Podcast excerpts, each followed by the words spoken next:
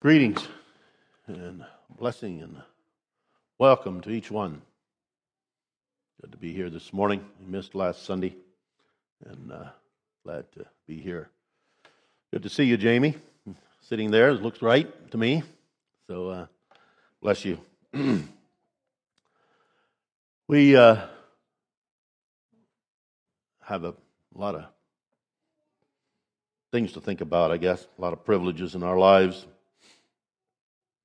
this morning the message, uh, the devotional there. I appreciated that, Stephen. Yeah, it was uh, the the amazing gift of God is is just uh, something we tend to take for granted too way too easy, and uh, and that's there was something last Sunday. Of course, we were at that funeral. Uh, I think it was maybe Saturday afternoon at the viewing. I sat down beside a, an old acquaintance of mine somebody I've known for many years since I was a young boy, and has quite a, had a, quite a journey in his life already. A lot of, uh, yeah, he's been a very active person. On uh, also has a lot of failures. Uh, sometimes I think of him maybe in uh, some similarities to King David, who was really was had a heart after the Lord, but found himself many times failing to and uh, not being able to be what, or he allowed his flesh and so forth. But anyway, I sat beside this man a little while, and we were just visiting and, and just talking about the kingdom of God and. Uh, you know what uh, the work of the spreading the gospel, and then and being faithful. Just talking about being faithful to the Lord, and uh, and I don't know if I have the exact words, but he he made the comment of, you know, that we really can't understand the mercy of God unless we understand our sinfulness.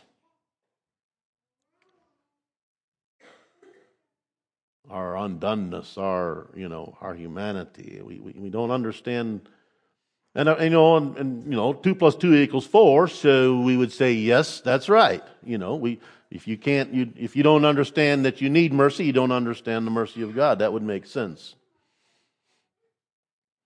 but as I pondered that, and I and I and, you know I've been just been on my mind. Well, how do I know, or how do I find myself I mean, yeah, I want to. That, that, that's, that's very real to me. I want to grasp the mercy of God. I, I want to do that. I, that. That's important to me. It, it's something that, uh, and I'd like to portray that to others. I'd like for them, I want everybody to uh, experience the wonder of the grace of God. And, and I think I do. I think I know what that is. But then I wonder, well, do I? Or do I? How do I know? How am I, how can I be confident in, in this, that, that the mercy of my concept and what I really understand about God, my need for God and God's, what God has done for me, that that is completely real to me. I'm human enough. I'm a, I'm a I'm a fixer person. I like to fix problems. I like to do things. I, when I see a problem, I like to do something about it. I like to just figure out what's wrong and do something about it and go on.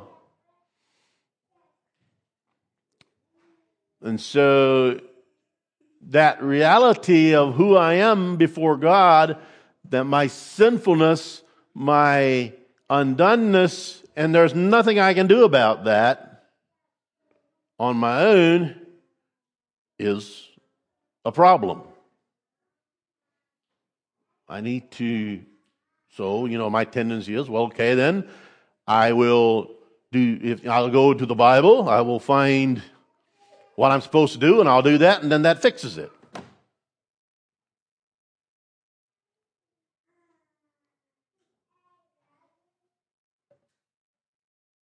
Or does it? How does this work?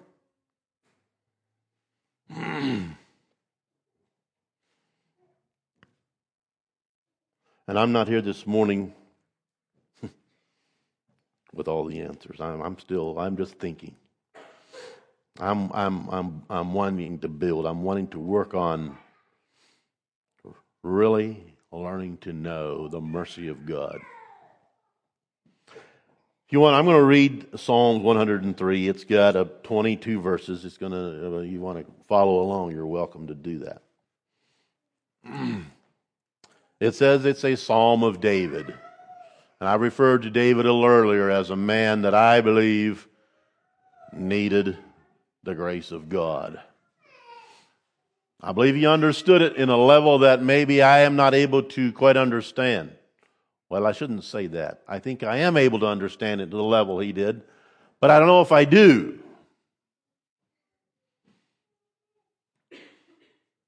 He man that loved the Lord, he wanted to do what was right. He sought after God with his whole heart.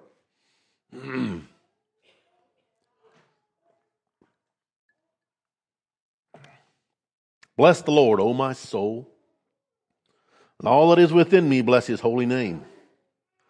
Bless the Lord, O my soul, and forget not all his benefits. Now, this is the first question I have for you this morning. When did you feel like that? When did you feel like just crying out, saying, Bless the Lord, O my soul? You know, we're looking for, we're considering this, this, this psalm in the light of David and his desire, I mean, his, his understanding of the mercy of God.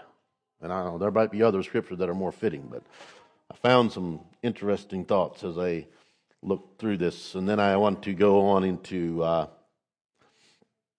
maybe a little bit of a different context, but, but yeah, well, we'll get there in a minute. Bless the Lord, O my soul, and forget not all his benefits. Verse 3 Who forgiveth all thine iniquities, who healeth all thy diseases, who redeemeth thy life from destruction, who crowneth thee with loving kindness and tender mercies, who satisfieth thy mouth with good things, so that thy youth is renewed like the eagles. Now, I don't think David was writing. He, he, he says this die. He does this.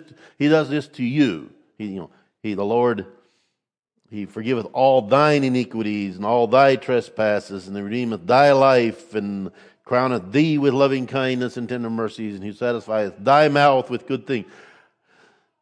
David is not writing this second person. He's not writing this in the light of of saying that he's doing it for you and that he's not experiencing it. What he's really saying is that he experiences this and God does this for him. And so, remember what we're trying, what we're looking at this morning here is we're, we're, we're, we're grasping to understand the mercy of God. We're trying to grasp how deep the mercy of God is, how real it is, how, how essential it is, and how much I, how dependent we are on the mercy of God. And so he says these things. He forgiveth all thine iniquities. He healeth all thy diseases. He redeems thy life from destruction. He crowneth thee with loving kindness and tender mercies, who satisfieth thy mouth with good things, so that thy youth is renewed like the eagles. Then he goes on verse 6 The Lord executeth righteousness and judgment for all that are oppressed. And I want you to, I want this to come in here, that, uh, this, that this the thought as we think of the mercy of God, and here he's saying, you know, he's, he's putting this in the, into the concept that God is executing, that the Lord executes righteousness and judgment for those that are oppressed. So he takes care of the oppressed, right? And he does. And, I, and that's, that's, that's, you know, that's all through the scriptures. You know, there's, there's, God has, has always had a compassion and a heart for those who are oppressed and the poor and the widows and the lonely and the, and the orphans and, and, uh, and so the oppressed, God has always been there for those. Isn't that one point, one sign that we would say, well, God is merciful? How many of us have found ourselves in those places from our own undoing, our failures, or even just our just life has brought us to these places where we need where we need where we are needy. We need something from God. But God says he David says he executes righteousness and judgment for all that are oppressed. Remember, we're thinking of the mercy of God. then he goes on, he says, He hath made known his ways unto Moses and his acts unto the children of Israel. And maybe we'll look at that a little bit more later. How did he do that?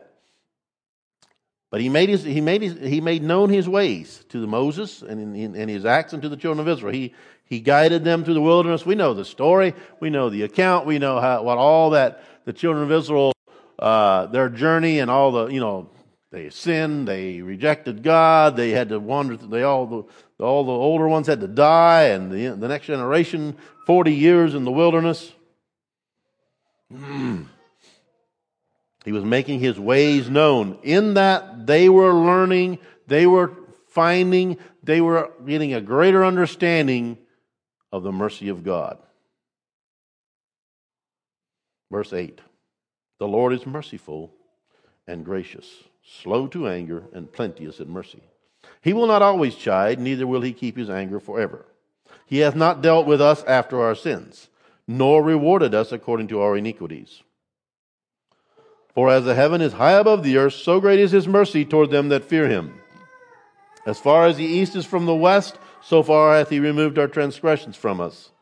Like as a father pitieth his children, so the children pitieth them that fear him. For he knoweth our frame, he remembereth that we are dust. That's some tremendous words. As far as the heaven is above the earth, so great is his mercy toward them that fear him. Far as the east is from the west, so far hath he removed our transgressions from us. And we know the the uh, scientific or the way we people talk about that. We have a north pole and a south pole. So if he would have said, as far as the east, the north is from the south, we could that would be a measurable distance. But the east from the west is not measurable. It just it goes on and on. We go east and we can keep on going east. We never come to the west pole and then we start going west. so that is that that is that is biblical and that is right, and it's a good description as we think of the mercy of God. He compares the concept of a father as he pities his children. and it's, it's the concept of protecting and the concept of providing.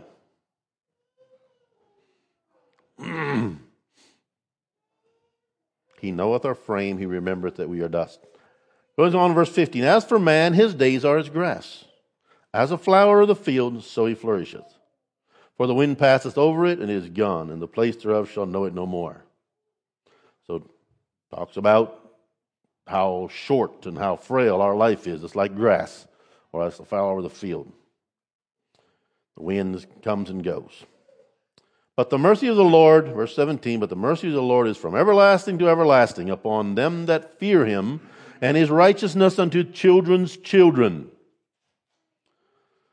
And here he's bringing this thoughts of, of mercy into this picture, and it puts another perspective of it into uh, would we say some uh, conditions. The mercy of the Lord is from everlasting to everlasting upon them that fear him. Okay? So that, that's a condition, right? And his righteousness unto children's children. Verse 18 to, to such as, as keep his, his covenant, and to those that remember his commandments to do them. So we have some there we have we, we have some conditions here of the fear of the Lord, of keeping his covenant, which is his his promise, or uh, keeping our commitment. I believe that's the, the fear of the Lord is talking about commitment, and it's talking about obedience. Remember that his commandments, that we keep his commandments. The Lord hath prepared his throne in the heavens, and his kingdom ruleth over all. the sovereignty of God. We can talk about the mercy of God. We can talk about his love. We can talk about who he is. But, but in that, we also bring into the picture we cannot, we cannot divorce uh, God from, we can't divorce God's mercy from his holiness. We can't divorce, we can't separate those. Those are, those are one. For God's mercy to be the mercy that of the, the true mercy of God, it has to be a part of His holiness. And I think that's, that's kind of one of the keys that we, that we find as we look into this question of, you know, or this thought, this, this comment that I'm, I, was, you started me thinking about this thing is that, you know, there's no way, you know, how can we, we can't understand the mercy of God unless we understand our undoneness, our wickedness, our inability. But the reason that we are that way, the reason that that, that is a fact that we are undone, is because God is holy. He's righteous and true. And we as sinners, because we have sinned and come short of the glory of God, there's no way for us to attain. There's no way for us to connect to that holiness.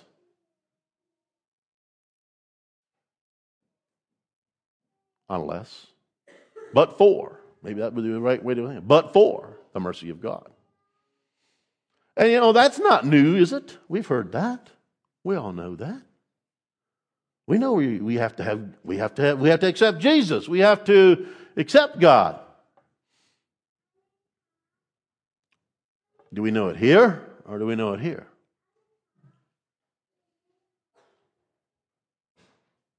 And even if I know it here, I have to constantly keep working there, moving it from here to here, because I'm constantly trying to figure it out and I try to somehow achieve or somehow win the mercy of God. there are conditions, isn't it? We found them here. But all those really are is a recognition. The, fear of the Lord is a recognition of the holiness of God. Where am I at here? Fear of the Lord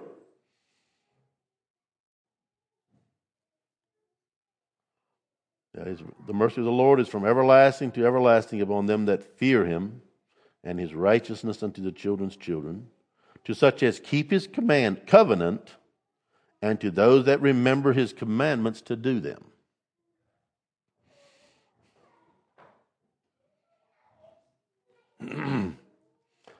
unless we underst- unless we grasp that and we you know, that they, we have to understand that in order to understand the mercy of God.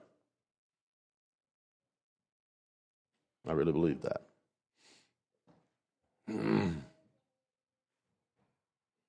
Let's finish. I'm going to read the rest. The rest of this chapter is more just a blessing. Again, going back to same as started off. Bless the Lord, O my soul. Bless the Lord, ye his angels. Well, I missed verse 19. The Lord hath prepared his throne in the heavens, and his kingdom ruleth over all. Bless the Lord, ye his angels, that excel excel in strength, that do his commandments, hearkening unto the voice of his word. Note, he's describing the angels of God. Ye his angels that excel in strength, that do his commandments, hearkening unto the voice of the Lord. Bless ye the Lord, all ye his hosts, ye ministers of his that do his pleasure. Bless the Lord, all his works, in all places of his dominion. Bless the Lord, O my soul.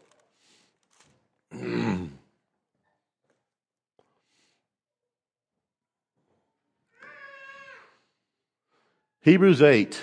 And I'm not, I, I thought about reading it, but I'm going to, I don't think I will. I think I'll move on here. In Hebrews 8, it, it, the Hebrews writer is portraying the, the, uh, the new versus the old and how Christ came to fulfill uh, the Old Testament how Christ came to fulfill the purposes there, and how that that sacrifice and that law and that and what they had there was uh, was good in its time. But as, an, as, as, as, as Christ came, he fulfilled that. so, as I was thinking about this and understanding, so how did God in times past, uh, you know, okay, in the New Testament, in the New Testament, what we, what we tend to talk about and what we tend to think about when we think of, of the uh, understanding the mercy of God, understanding and, and hopefully I can get my thoughts together here and put them into what I'm trying to say. In the New Testament, when, when we think about, we, we, we think about, and this, and, then, and I'm, Stephen, I'm not being negative at all. What you talked about this morning is exactly that. We talk about the gift of our Savior, Jesus Christ. And we're, and we're in that time of the year when we think about Christ being born and, and how that, that the tremendous gift, the, the sacrifice that he made, we, we think of his birth, we think of that as his sacrifice. He came, God gave him, he, he was willing to come from his, all the glories of heaven to be here on earth and, and live as a man and suffer and, and sacrifice. And then, then we see his death on the cross and the sacrifices there that he, the, the sufferings of Christ and, and the tremendous gift that God gave us. Okay, that's right. That, that, that's, that gives us an example. That gives us, helps us to understand the grace of God and the mercy of God. We didn't, we don't deserve that. He did not do anything wrong that he had to do that. It was totally the mercy of God, the grace of God that, uh, that sent Christ down for us as mankind. We have sinned, so he suffered for us, right? Great example, great picture. We hear that a lot. And it's right, rightfully so. but this morning, my, my mind went to how did God try, how did God portray this to the children of Israel? How did they understand the grace of God, the mercy of God. You know, a man goes out and he picks up sticks on, on the Sabbath day and we stone him. That's mercy, isn't it?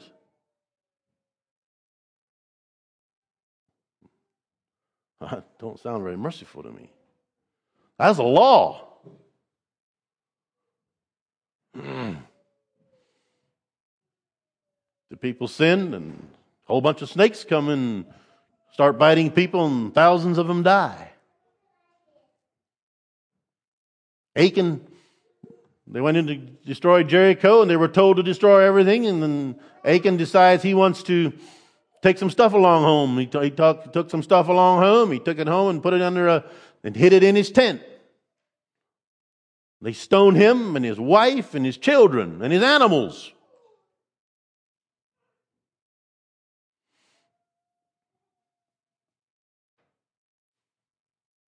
And this morning, we're trying to get a picture of the mercy of God. We're trying to understand the mercy of God. Did God not want them to see that? Did they, were they only trying, was, was he only trying to show them how his holiness and that they have to obey him? Was that all that God was trying to show them in the Old Testament? Is that was is that is this concept of the mercy of God was all the law and all that was that just simply trying to to portray to the people the holiness of God and then Jesus comes and now we understand mercy because Jesus Christ came and he died on the cross and he gave his life for us and now we have mercy, right? well, no. What about all the sacrifices, the, the atonements, and all the things that they were going through. so there's, but they had to understand the holiness of God. They had to have a concept of right and wrong, or they would never understand the mercy of God. And so that's where the law was a schoolmaster. That's where the law came in, and that's where what it was doing. It was teaching, and, then, and we can still see that today. There's, there's that concepts of right and wrong that we learn from because, because of the law. but we are not under the law anymore. We are now under, under grace, under Christ, because Christ came and he fulfilled that law. And so, what I'm going to do this morning, I'd like, you know, I'm doing it, I'm sure this is not new, but I, would like for all our, even the children, maybe we can follow along here. I'm going to uh, draw something on the board if I can find a marker here. Okay, we got a red one. That'll work, hopefully. I'm going to draw a picture. I'm not, a, I'm not an artist, and you all know that. Uh, I'm going to draw a design of the tabernacle. Uh, and and and I I don't know enough about it, but I it is very intriguing. The account, the stories, you know, the the, the immense amount of detail and writing, things that are written about the tabernacle. We're not going to go into all that. How they were supposed to build that, and uh, and how they were, you know, all the fine details on it. okay, so uh, let me see if I can write this. The tabernacle was built with a big outer court. I think I did this one other time here, a couple years ago. I'm not sure what, what the subject was then or what exactly what I was trying to do. Okay, I, am uh, the tribe. There was a twelve tribe. This was in the center, and when they they were camping as they were traveling, there was like Three tribes were over here, three tribes were up there, three tribes were here, and three tribes were down here. And so you, that's the way they, they, they camped. And you know, there was like a million people, so there was a lot of people around there.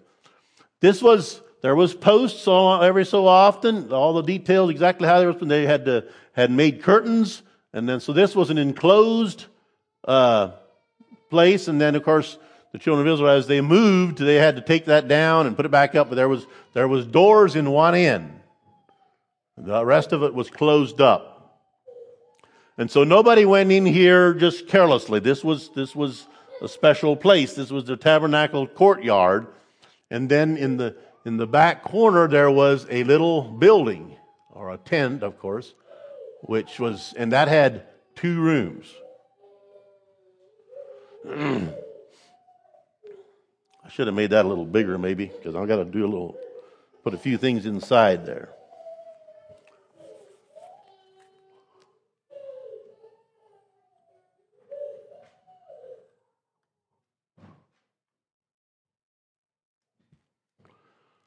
Okay, as you come in this door, the first thing there was a big altar right in front, right in front here. Uh, And then there was a big, a big basin of water right here. And so, if you can imagine that, somebody, you know, this is, this is where they offered all those sacrifices you read about there in Exodus and Leviticus and all those places there. They daily, all the time, they would, they would, you know, they just, they were constantly offering, uh, all sheep and goats and ox, uh, bulls and stuff on this, on this, on this altar here. Then, then here was the basin that was a place to wash themselves. The priests had their washings. They had every so often they had to wash their hands. They had to wash this, and they had to. There was certain rituals of washing, and we're not going to talk about all that. I mean, there, you, there's lots of details. It's interesting, but I don't, I don't have that all together. Then, then there, then there's a, of course, there's a door here goes into the, to the, the most holy. The, the, this is the holy place here, and as you come in here on, let me see here, make sure I get that right. One side, yeah, on the right side is the is the table of showbread, and on the left side is the uh, the can the, the golden candlestick. There's this like the the you know, I'm sure you've seen the pictures of the, the all the candlesticks and that was burning. And then in the middle here was the altar of incense. And there they would burn incense all the time. That was supposed to that was part of the priest's job was to keep that going 24 7. That was all going all the time. and that was, yeah. And then, Then, on, then here was a curtain. And then this back here was the Holy of Holies. And in, in, and in there, I don't look right. Let me see if I can get a little bit straighter than that.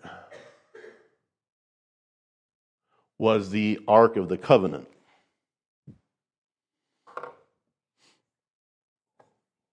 Okay.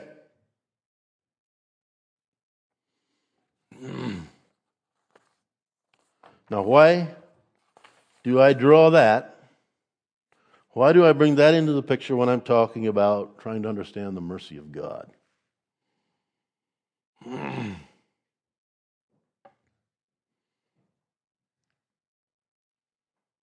because God set up the, I mean, this, this, this design and this putting this together was totally God's idea. It wasn't Moses' idea. It wasn't Aaron. God has, gave Moses some very, very specific instructions how to build that. And they built it the way he told them to. And so he had a plan. And ultimately, what God had in mind here was for them to understand his mercy. And in doing that, eh, that, that was the end, that was his end goal, was for them to understand his mercy. But all this really, and we're going to talk about that a little bit, what it was really doing was telling them, showing them, giving them a fear of God, showing them the holiness of God, giving them a concept of, of, the, of the holiness of God. And so that is my conclusion. as I, as I ponder this and as I look at this design here, and as I think of how can I learn to understand the mercy of God, is I have to understand the holiness of God. I will not understand my undoneness. I will not understand my need of the mercy of God unless I get a, at least a glimpse. I mean, I don't know if I can fully under I can't fully grasp because of my my humanity but I have to grasp to at least a point the, the, the holiness of God.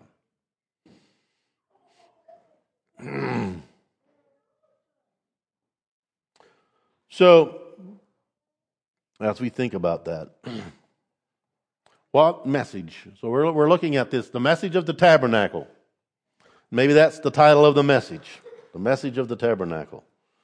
Uh, I don't know. I'm not very good at titles, but I think that would be a, that would fit it because we're, we're talking about the mercy of God. We're talking about what the message was there. It was so. okay, so if you're out here and you're just you're you're just like like I am. I'm just a normal human being, and I live out in one of these tents are out here, and in here in the middle, there's this tent with the these walls all the way around it the tabernacle uh, uh, courtyard, and then there's this tent in the middle. And I, I, uh, there's probably a lot of questions about what, what has been behind there because I don't go in there. The Levites go in there. I don't think that the normal people went in here at all. If they did, it would been very, very, very rare occasions. Should have checked into that a little more. I'm not sure, but anyway. But the message is what we're going to get here. So the first thing we come to as we walk into this tabernacle is the altar of sacrifice, where they're sacrificing. They're sacrificing sheep, there's of goats, oxen, I don't know what all that is. But the first message that we get in here is that we owe God something. We are sinners. We have to give him something.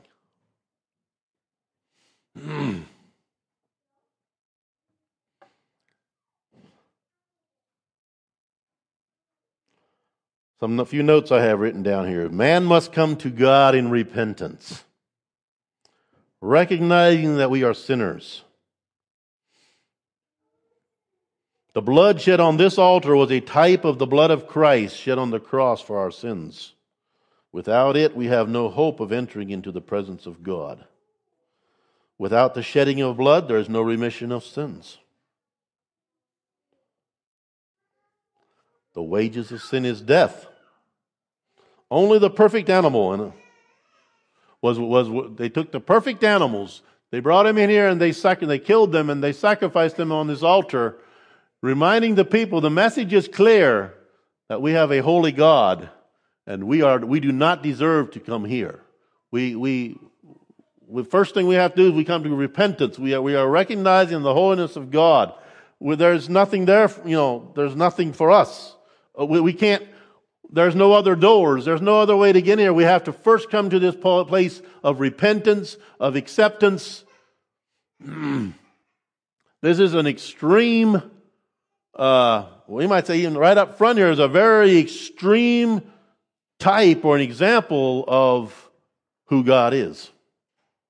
And we can't get around it. and so that's, I think there's a message there. So we come to this altar. We accept that fact that we are sinners. We need sacrifice.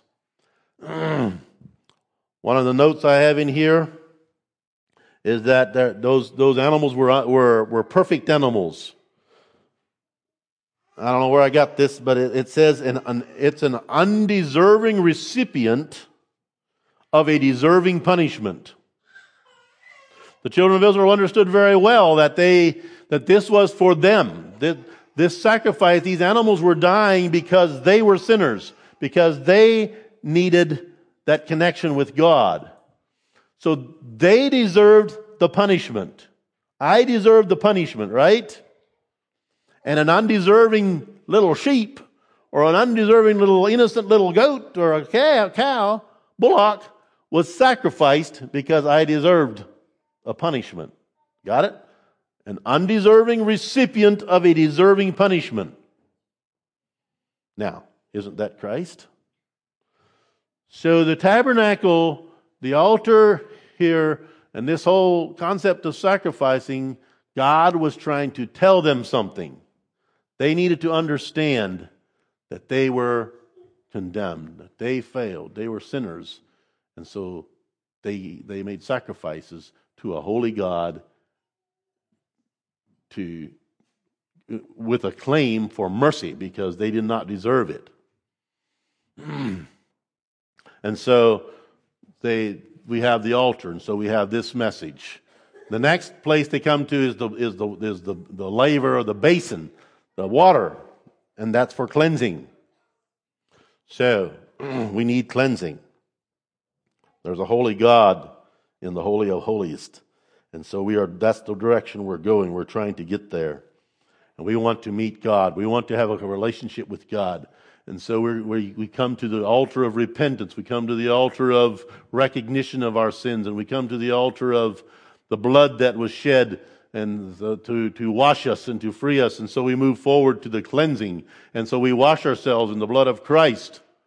And so we, we, we are recognizing that we have sinned, we have come short of the glory of God, and we, and we wash ourselves and we wash, uh, you know, our souls through the blood of Christ. We accept that. and then we move forward. And here we are in front of the door, moving into the to the, the holy place. now, here it was only the priests, and so the priests would come in here. Now, today we, uh, we, we can, you know, this is, this is a type of Christ. And as we come to him, and we can come to him in that way uh, of ourselves, we, we, are, we are kings and priests if we come to repentance and cleansing. Uh, the, the, those measures. So we come here, and right inside the door to our right is a table with bread. food.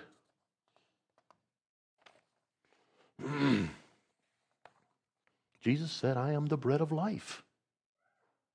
We use those, well, that's kind of our communion messages usually. but there it is provision. You see where I'm going? We're trying to understand mercy. We understand why, you know, the mercy of God. We can't go here. The, the mercy seat is back here. I didn't say that yet, but it is. The mercy seat is back here in this holy of holies. Nobody goes in there except the priest once a year. to sprinkle blood for the atonement of the people. And what he's really, what, what that is saying then is that he's asking for mercy. He's asking, he goes to the mercy seat and he sprinkles blood on the mercy seat. And that, that's, that's, that's an atonement. He's, he's looking for the atonement for the people because they need that mercy. So they have this altar, they have this washing. Then they come in here, and here's on the right side is the showbread. God provides. Jesus said, I am the bread of life. See, all this is pointing to Jesus. And he, and he provides for us, and, and, he, and he makes a way for us. That was a provision for the priests, and there was, a, there was you know, the types there, but it was pointing to Christ. And on the left side is the, the candlesticks. That's the light. Jesus said, I am the light of the world.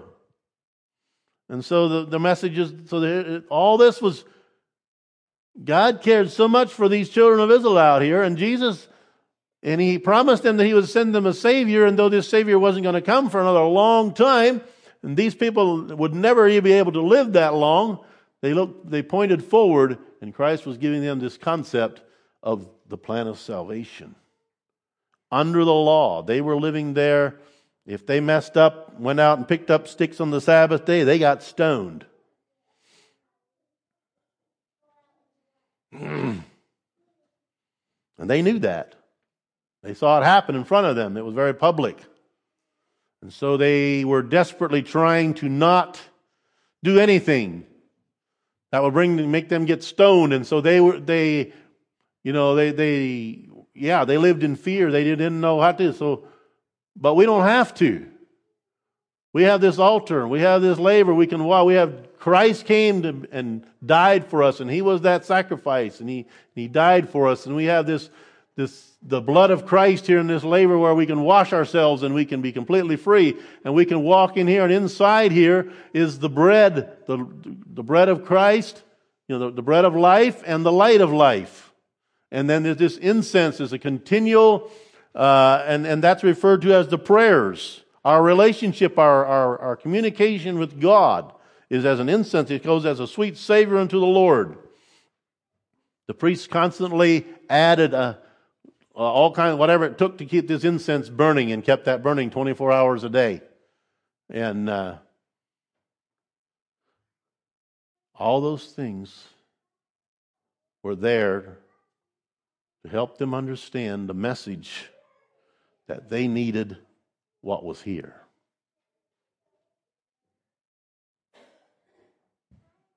And that hasn't changed. The Ark of the Covenant is no more. we have nobody has seen it for a long time. I don't personally think we're going to need it anymore because I believe Christ has provided for that.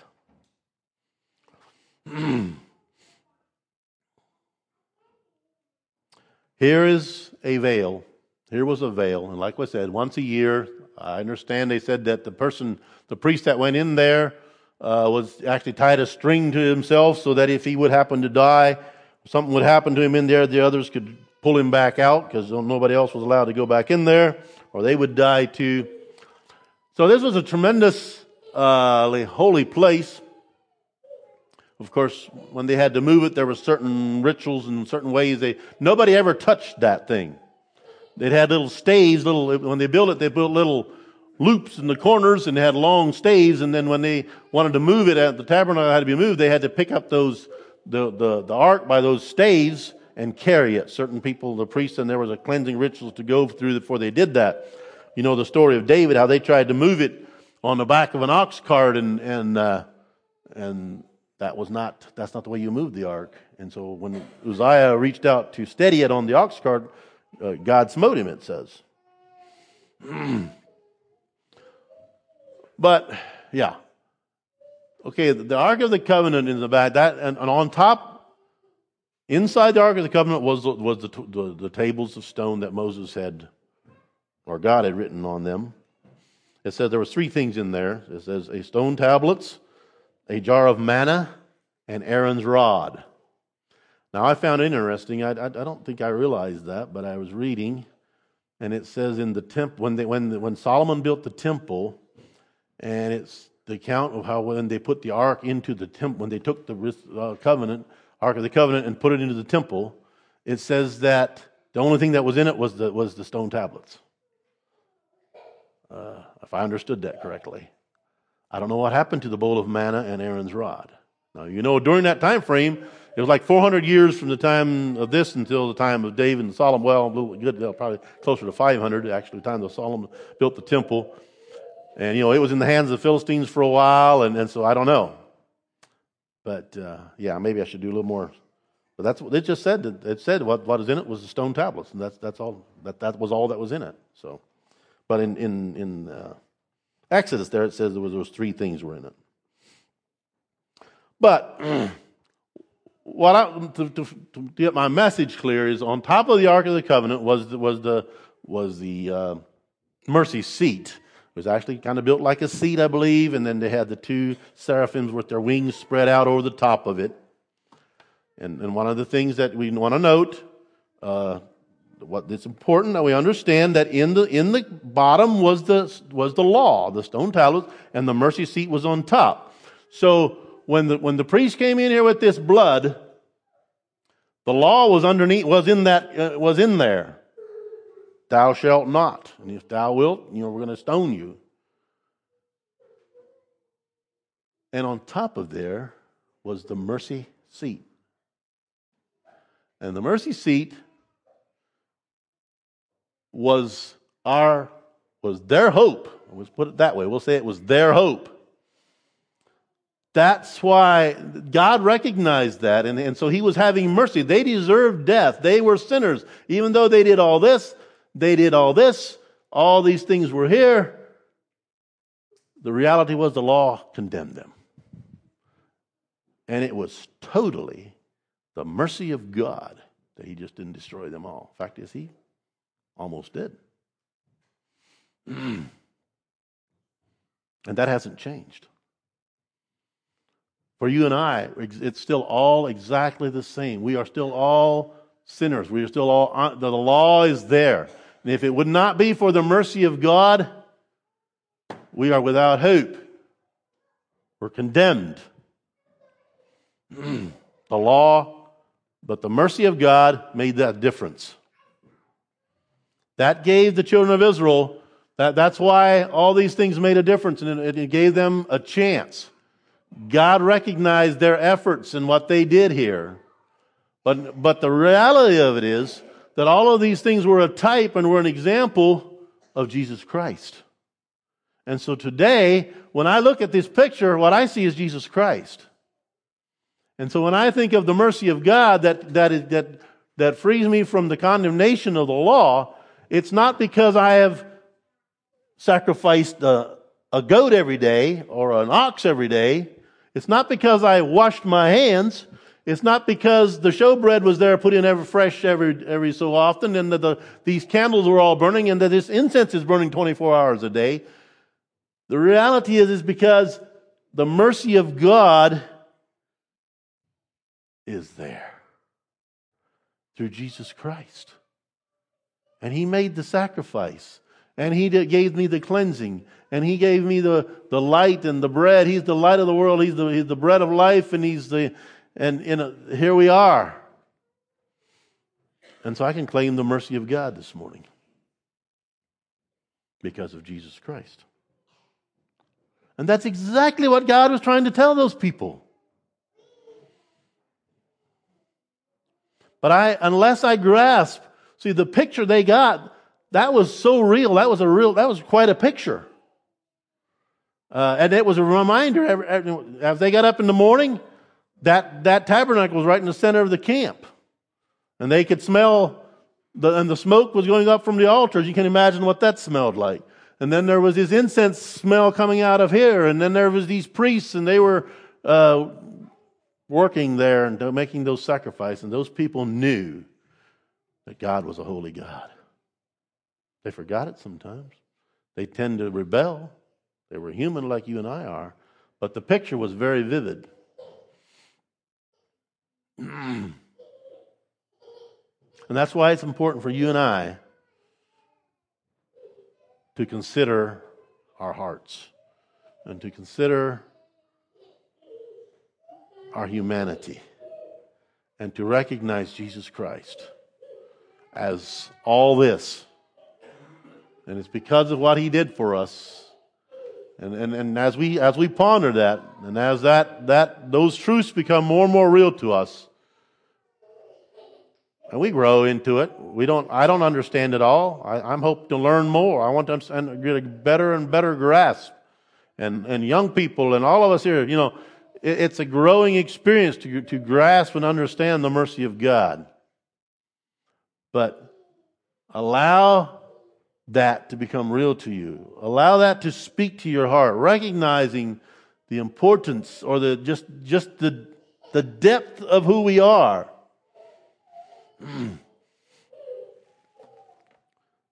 In the Old Testament, we've got Exodus. Some of that is history. We have Leviticus and we have Numbers and we have Deuteronomy. And again, there, there's some history mixed in there, but there's a tremendous amount of instructions and teachings and directions for them to help them understand the holiness of God and to understand why they have to do all this. In the New Testament, we have some clear teaching of how we are to relate to these things. Is this a law to us? We have the Gospels that tells us about Christ. We have Christ's teaching that tells us how to live. We have Paul's teachings and Peter and John and all those writings we have. And the heart of it is that we would grasp the holiness of God. We would understanding and uh, get a grasp of understanding of right and wrong and realize that without the mercy of God, we have nothing. We're lost. We're, we're not going to achieve that on our own. It ain't going to happen.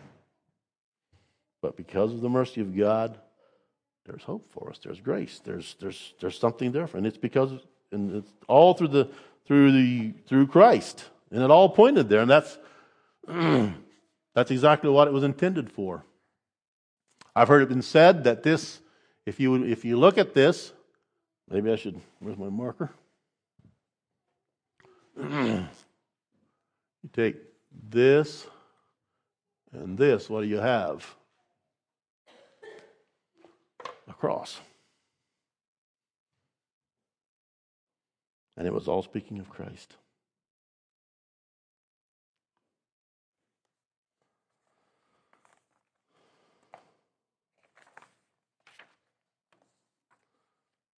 I just marvel. And of course, I shouldn't have to. I mean, of course, God can do all that. But it's just so amazing to me as I look at the Old Testament uh, and how God pointed everything to Christ and how Christ is a total and fulfillment of God's plan and purpose, how everything went there. He didn't just take one step at a time. Well, maybe this would be a good idea for next for the next generation. No, all the way back there, and well, I believe before the beginning of time, God had a plan. Why? Because He loves us, and His mercy is available. He has mercy on us. And so He's providing for us in Jesus Christ. So, on my heart this morning, this message was for me to grow and to learn and for all of us to just be reminded. I think that's, we think of, uh, I think that's where it fitted in very well with the devotions this morning. The ultimate gift is Jesus Christ. And the reason that we have, we were give, we have been given that gift is the mercy of God. We don't deserve that. As that truth becomes real to us, we will understand the love of God. And we will, we will be able to, it'll make a difference in the way we relate to God. Let's put it that way. I, well, I know it does.